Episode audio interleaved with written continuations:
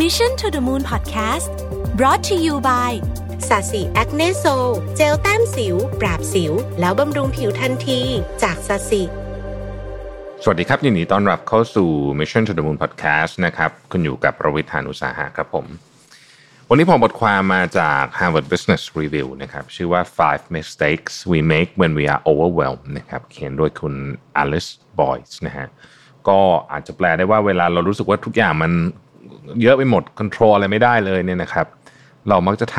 ำสิ่งที่ในนี้เขาเรียกว่าเป็น self sabotaging ก็คือทำให้มันแย่ลงอะ่ะโดยตัวด้วยตัวเองนะฮะแล้วก็มันมีการศึกษาว่ามันมีพฤติกรรมที่คนมักทำแบบนี้อยู่ซ้ำๆกันอยู่ไม่กี่อย่างนะครับ และนี้เป็นท็อป 5 วันนี้ที่เราจะคุยกันครับว่าเราทำแบบนี้หรือเปล่า เวลา ทุกอย่างมันดูวุ่นวายยุ่งเหยิงไปหมดนะฮะหรือว่ามันดูคำว่า overwhelm เนี่ยมันแปลได้หลากหลายนะรู้สึกอย่างงานเยอะๆทำไม่ทันจริงๆ อย่างนี้ก็ overwhelm ได้แต่เราจะ overwhelm จากอย่างอื่นก็ได้นะครับ เช่นความรู้สึกช่วงนั้นมัน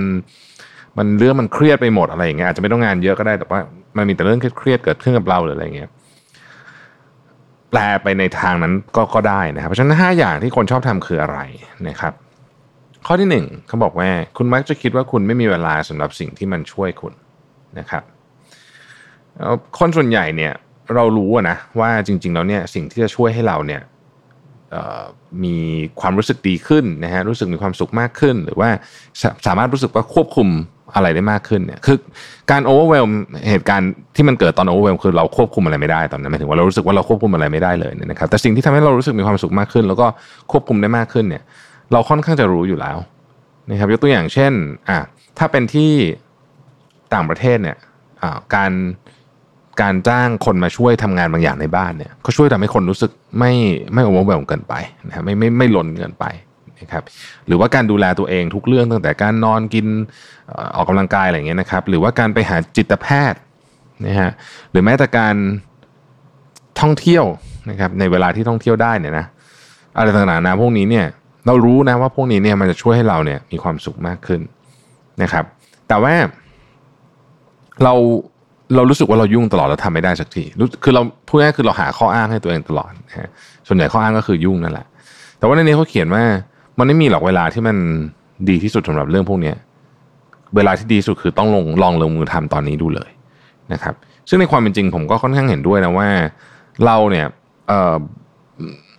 สิ่งหนึ่งที่เราแม้ว่าเราจะรู้สึกว่าเรายุ่งนะครับ แต่พวกนี้เนี่ยมันทำให้เรา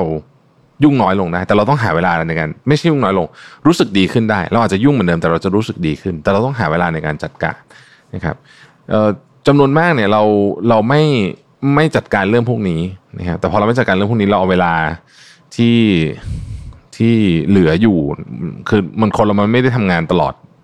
ตลอดเวลาที่ตื่นแน่นอน มันก็มีเวลาที่เหลือเนี่ยเราบางทีเราไปใช้เรื่องที่ไม่ได้มีสาระสักเท่าไหร่นะฮะเช่นแบบพักผ่อนโดยการถ่ายมือถืออะไรเงี้ยนะฮะ เพราะฉะนั้นเนี่ยเวลามีไอเดียดีๆ แล้วเราไม่ยอมทำมันเนี่ยเรารู้สึกว่าเออเรื่องนี้มันเป็นเรื่องที่ดีนะฉันควรทำแต่ฉันไม่ทำมันเนี่ยเราจะพาตัวเองเนี่ยไปสู่ที่เรียกว่าเป็น sense of powerlessness and incompetence คือความรู้สึกว่าฉันไม่มีอำนาจควบคุมเหนือตัวเองเลยนะครับแล้วก็ไม่รู้สึกว่าตัวเองไม่มีความสามารถ ซึ่งมันก็ยิ่งวนกลับไปที่ลูปเดิมนะฮะนี่ก็คือข้อที่หนึ่งข้อที่สองนะครับเขาบอกว่า you don't utilize your unconscious mind enough นะฮะคือคุณไม่ใช้จิตใต้สำนึกเพียงพอ ผมชอบข้อนี้ เขาบอกว่าประโยคแรกที่ผมชอบมันเขาบอกว่าการโฟกัสไปกับเรื่องอะไรบางอย่างเนี่ยไม่ใช่วิธีเดียวที่จะทำให้เรื่องเรื่องเสร็จ หรือว่าเรื่องทำงานได้สำเร็จนะครับ จิตใต้สำนึกของเราเนี่ยมีความสามารถในการแก้ปัญหาเรื่องต่างๆ ได้ดีมากเช่นกันนะครับเขายกตัวอย่างแบบนี้นะเขาบอกว่าเเวลาหนึ่งในช่วงเวลาที่ได้รับการบันทึกไว้ใน ต้องบอกว่าในอัตชีวประวัติของบุคคลสำคัญเก่งๆ หลายคนทั่วโลกเนี่ยคือช่วงเวลาของการเดินนะเยอะมากเลยนะครับ ไม่ว่าจะเป็นนักธุรกิจผู้นำประเทศเนี่ยนะฮะเขาจะมีช่วงเวลาแห่งการเดิน ซึ่งการเดินของเขาเนี่ยหลายครั้งเป็นการเดินโดยที่ไม่มีไม่มีไม่มีสิ่งกระตุ้นอื่น ไม่ได้มีคนอื่นเดินไปด้วย ไม่ได้มีไม่ได้ฟังเพลง ไม่ได้ฟังหรือไม่ได้ไม่ได้แม้แต่จะฟังคลิปแบบนี้เนี่ยนะฮะคือเดินเฉยๆเนี่ยนะผู้เขียนบอกว่าลองดูสิการทำแบบนี้เนี่ย เราปล่อยเดินไปเรื่อยไม่ต้องไม่ต้องไปไม่ต้องไปคิดว่าเราจะเอ่อเอ่อใจลอยไปไหนก็ปล่อยมันให้มันจิตใจของเรามันเดินทางไปเนี่ยนะครับบางทีมันมา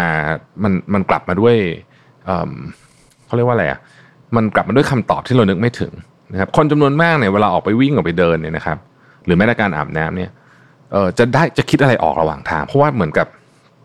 เหมือนกับจิตใต้สำนึกเราซึ่งมันทรงพลังมากเนี่ยนะครับมันไปต่อจิ๊กซอว์เราเองนะฮะ ซึ่งผมคิดว่านี้เนี่ยเป็นเรื่องที่ที่เราอาจจะไม่ค่อยได้ทำบางทีเนี่ยถ้าเราลองพิจารณาชีวิตเราเนี่ยนะครับบางครั้งเนี่ยตั้งแต่ตื่นนะฮะจนกระทั่งนอนเนี่ยเรามีสิ่งกระตุ้นหมดเลยพูดง่ายก็คือเรามีการใส่อินพุตเข้าไปตลอด ไม่ว่าจะเป็นการดูคลิปใน YouTube แบบนี้นะฮะหรือว่าฟังข่าวหรือว่าทำงานแล้วก็ฟังฟังเพลงอะไรคือมันมีสิ่งกระตุ้นตลอดเลยเนี่ยแต่เราแทบไม่ได้ปล่อยให้จิตใต้สำนึกของเราเนี่ยได้ออกเดินทาง ซึ่ง ตอนหลังๆเนี่ยนะฮะช่วง work from home เนี่ยผมมีโอกาสได้ได้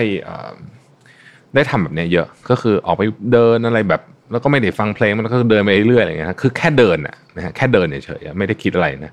บางทีเนี่ยมันระหว่างที่เราไม่ได้คิดอะไรนั่นแหละ มันเกิดความคิดเจ๋งๆมานะฮะเรื่องงานเรื่องเรื่องธุรกิจเรื่องที่มันเกิดขึ้นมาในช่วงเวลาที่เราไม่ได้คิดอะไรเลยนี่แหละนะครับผมเลยรู้สึกว่าเออพอมาอ่านนี่แล้วมันลงมันลงล็อกมากๆเลยผมผมชอบมากก็ สิ่งที่เขาแนะนำก็คือว่าพยายามหาเวลาแบบนี้ให้กับตัวเองนะฮะเวลาที่ไม่มีการกระตุ้นจากเรื่องอื่นจริง ๆ ไม่ต้องฟังเพลงไม่ต้องฟังอะไรทั้งนั้นนะฮะอยู่กับตัวเองแล้วก็เดินเป็นเป็นหนึ่งในหนึ่งในสิ่งที่ช่วยมากที่สุดมันมันก็มีมันก็มีการเขียนถึงวิจัยเหมือนกันแต่ว่า แต่ว่ายังไม่มีใครสรุปแบบเป็นเรื่องเป็นราวนะครับว่าทำไมมันถึงช่วยแต่ว่าคนจำนวนมากเนี่ย พบว่าการเดินเนี่ย ช่วยให้คิดเรื่องที่เขาไม่คิดไม่ออกก่อนนั้นนะได้จริงๆนะครับ ข้อที่สามก็คือว่าคุณแปลความหมายของความรู้สึกไอโอเวอร์เวลหรือความรู้สึกเยอะไปหมดเนี่ย เป็นความอ่อนแอนะฮะเขาบอกว่าบางทีเนี่ยเราเราโอเวอร์เวลเพราะว่าเราเราทำงานที่เราไม่ถนัดก็มีนะครับ หรือบางทีเนี่ย เดิมพันมันสูงมาก เราก็รู้สึกละว่ามันโหมันมันหนักนะฮะ แต่มันจะมีคนจำนวนมากเลยที่วิจารณ์ตัวเองว่า เอ้ยฉันไม่ควรจะรู้สึกแบบนี้นะมันก็แค่งานงานหนึ่งทำไมฉันถึงทำงานนี้ไม่ได้นะทำไมฉันถึงเครียดนะทำไมฉันถึงเป็นคนที่แย่ขนาดนี้ทำไมฉันไม่เก่งเลยเนี่ยนะครับ ซึ่งความรู้สึกเนี้ยมันเป็นความรู้สึกที่ยิ่งทำให้เราโอเวอร์เวลหนักขึ้นกว่าเดิมอีกคือยิ่งยิ่งไปกันใหญ่เลยนะครับ เพราะฉะนั้นนี่ก็ต้องระวังนะฮะข้อที่4นะครับความผิดพลาดข้อที่4คือเวลาที่เรารู้สึกทุกอย่างมันล้นหมดเลยเนี่ยเราจะกลับมาใช้สิ่งที่เป็นท่าไม้ตาย ทุกคนโดยเฉพาะคนที่ทำงานไปสักพักหนึ่งแล้วเนี่ยจะมีสิ่งที่เรียกว่าท่าไม้ตายนะครับยกตัวอย่างเช่น ผู้บริหารบางคนเวลาเกิดวิกฤตท่าไม้ตายคือรวบอำนาจมาตัดสินใจคนเดียวนะฮะหรือว่าผู้บริหารบางคนเกิดวิกฤตท่าไม้ตายก็คือจัดทีมขึ้นมาแบบเหมือนทีมฟุตบอลล่มอะไรแบบนี้คือมันมีทุกคนจะมีวิธีการทำงานไม่เหมือนกันนะครับถ้าไม้ตายของเราเนี่ยที่เราใช้ทุกครั้งเนี่ย บางครั้งเนี่ยมันมันมันถูกเอามาใช้แบบที่เราไม่รู้ตัวเลย เพราะว่าเรารู้สึกว่าสถานการณ์มันบีบคั้นเหมือนมันมันกดดันปุ๊บ เราก็ควักอายุยุทธศาสตร์เนี่ยออกมาจากกระเป๋า ซึ่งบางทีมันไม่ใช่วิธีการที่ดีที่สุดยกตัวอย่างเช่น ถ้าสมมติว่าวิกฤตครั้งนั้นที่เกิดขึ้นนะครับเป็นวิกฤต สมมติเกิดวิกฤตที่บริษัทขึ้นมาแล้วเรางัดท่าไม้ตายของเราคือรวบอำนาจเข้ามาหมดเนี่ยแต่ปรากฏว่าวิกฤตครั้งนั้นเนี่ยเราไม่มีความรู้ความสามารถพอที่จะแก้นะครับ แต่ว่าเราทำแบบนั้นด้วยความเคยชินเลยเพราะเราทุกครั้งเราจะเคยแก้สำเร็จด้วยท่าไม้ตายนี้นะแต่แต่ทุกวิกฤตมันไม่เหมือนกันถูกไหมเพราะฉะนั้นพอมันกลายเป็นว่ามันเราแก้ไม่ได้ เพราะว่าความสามารถเราไม่พอแต่เราล่วงหน้ามาแล้วเนี่ยโอ้โหคราวนี้ก็หนักไปกันใหญ่เลยคราวนี้ก็เละยิ่งเขาเรียกว่าเป็นเข้าสู่วงจรอุบาทว์เลยนะครับ ข้อที่ห้าเนี่ยก็คือ ระบบ support ของคุณ คุณไม่ใช้นะฮะระบบ support คือเอเพื่อนนะ ครอบครัวอะไรอย่างเงี้ยได้ไปไปพูดคุย บางทีเวลาเรารู้สึกว่าเราเครียดเราทำงานไม่ทันเนี่ยสิ่งที่อย่างหนึ่งที่เราหยุดทำเลยคือเราหยุดไปพูดกับครอบครัว เราไม่ไปบ่นไม่เป็นไรคือเราเหมือนกับถอนตัวมาเลยหลายคนเป็นอย่างนั้นนะฮะซึ่งอันนี้เนี่ยมันยิ่งทำให้คุณเนี่ยเหมือนกับอยู่คนเดียวนะครับแล้วมันนี้เป็นในนี้เขาเขียนว่าเป็น self sabotaging คืออันนี้คือการทำร้ายตัวเอง เพราะจริงๆเนี่ยเราเนี่ยพลาดโอกาสที่สำคัญที่สุดในการที่เราจะไปไปหาที่เติมพลังชีวิตอะ เติมพลังชีวิตจากการกอดพ่อกอดแม่อะไรแบบนี้บางทีไม่ได้ทำเพราะรู้สึกว่าเฮ้ยฉันจะต้องแก้ปัญหานี้ก่อนแต่บางทีไอ้นี่แหละ มันช่วยจะให้คุณช่วยแก้ปัญหาได้ ช่วยคุณแก้ปัญหาได้นะครับบางทีมันคือการไปเล่นกับสุนัขหรือว่าแมวของคุณ แต่คุณไม่เล่นเพราะว่าเฮ้ยฉันกำลังเครียดอยู่ฉันเล่นไม่ได้หรอกตอนนี้ฉันต้องทำงานก่อนอะไรเงี้ยมันยิ่งทำไม่ได้เข้าไปใหญ่เลยเพราะฉะนั้นระบบ support ของเราทุกคนมีอยู่แล้วในระบบ support เนี่ยมันคือการเติมพลัง โดยเฉพาะพลังที่เขาเรียกว่า emotional energy นะครับเพราะฉะนั้น เวลามีเรื่องพวกนี้เนี่ยอย่าถอนตัวออกจากระบบ support ของตัวเองนะครับผมเชื่อว่าช่วงนี้หลายคนมีความรู้สึกแบบนี้นะก็คือ overwhelm ทุกอย่างมันดูโอ้โห แบบล้นไปหมดเลยเนี่ยนะฮะอันนี้ก็เป็นวิธีนะที่เรียกว่าต้องคอยระวังว่าเราจะไม่ไม่ไม่ตกหลุมพรางไปทำแบบนี้นะครับ เพราะว่ามันไม่ช่วยให้สถานการณ์ดีขึ้น มันเดี๋ยวมันจะยิ่งแย่ลงหนักกว่าเดิมอีกนะครับ ขอบคุณที่ติดตาม Mission to the Moon นะครับเราพบกันใหม่วันพรุ่งนี้ครับ สวัสดีครับ